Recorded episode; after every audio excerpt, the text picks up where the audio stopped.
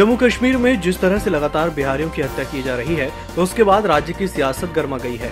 Bihar BJP विधायक ज्ञानेंद्र सिंह ज्ञानू ने मंगलवार को जम्मू कश्मीर में रह रहे बिहारियों के लिए मुफ़्त में ए के फोर्टी सेवन राइफल देने की मांग कर दी। ज्ञानू ने इस बयान के पीछे तर्क दिया कि इससे बिहारी अपनी सुरक्षा कर सकेंगे।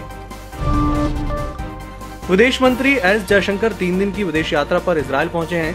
सोमवार को उनके डेलीगेशन का स्वागत बॉलीवुड के गानों के साथ किया गया। इसराइल के centre for person with disabilities की तरफ़ से कार्यक्रम आयोजित किया गया था।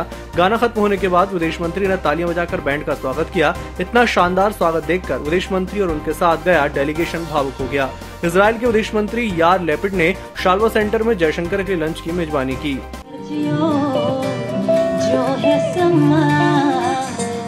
जो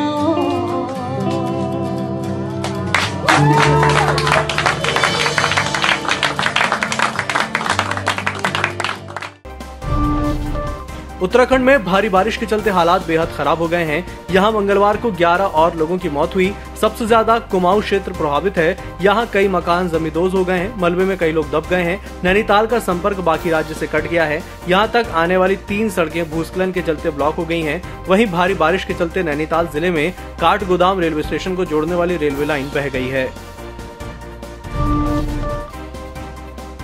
आरएसएस चीफ मोहन भागवत तीन दिनों के दौरे पर अयोध्या में हैं। भागवत और वरिष्ठ पदाधिकारी भैया जी जोशी संघ की ओर से चल रहे अखिल भारतीय शारीरिक वर्ग शिविर में शामिल होंगे।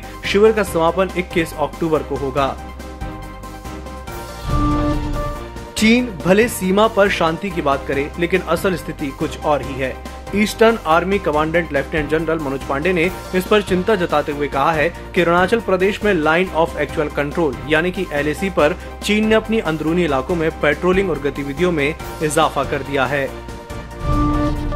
फ़ूड डिलीवरी कंपनी जोमेटो अपने कर्मचारी को लेकर एक बार फिर चर्चा में है। चेन्नई के ग्राहक ने आरोप लगाया है कि कंपनी के एक कर्मचारी ने हिंदी भाषा को लेकर उससे बहस की। ग्राहक ने इस बहस का स्क्रीनशॉट भी ट्विटर पर शेयर किया, जिसके बाद जोमेटो ने सार्वजनिक तौर पर ग्राहक से माफ़ी मांगी है। शिल्पा शेट्टी और राज कुंद्रा ने शलिन चोपड़ा के खिलाफ 50 करोड़ का मानहानि का मुकदमा दायर किया है। रिपोर्ट्स के मुताबिक राज और शिल्पा के वकीलों ने शलिन के पिछले हफ़्ते जुहू पुलिस स्टेशन में राज कुंद्रा के खिलाफ एफआईआर दर्ज कराने के बाद ये कदम उठाया है। जम्मू कश्मीर में सेना के नौजवानों की शहादत के बाद सुरक्षा बलों ने सर्च ऑपरेशन तेज कर दिया है। इस बीच राजौरी सेक्टर से बड़ी खबर सामने आई है। यहाँ जवानों ने लश्कर के छह आतंकियों को मार गिराया है। बांग्लादेश में दुर्गा पूजा के दौरान पूजा मंडपों और बाद में इस्कॉन के मंदिर पर हमले के खिलाफ मंगलवार को कोलकाता में जमकर प्रदर्शन हुआ। विश्व हिंदू परिषद से लेकर अन्य हिंदू संगठनों ने इस घटना को लेकर प्रदर्शन किया। हफ़्ते के दूसरे दिन, यानी मंगलवार को लगातार सात दिन के बाद बाज़ार की तेज़ी पर ब्रेक लग गया है। कारोबार के दौरान बाज़ार में शानदार तेज़ी देखने को मिली थी, लेकिन ये तेज़ी बाज़ार ने आखिरी घंटों में गवा दी। इसी के साथ सेंसेक्स 50 पॉइंट गिरकर इकसठ पर और निफ्टी अंठावन पॉइंट की कमज़ोरी के साथ अठारह के स्तर पर बंद हुआ।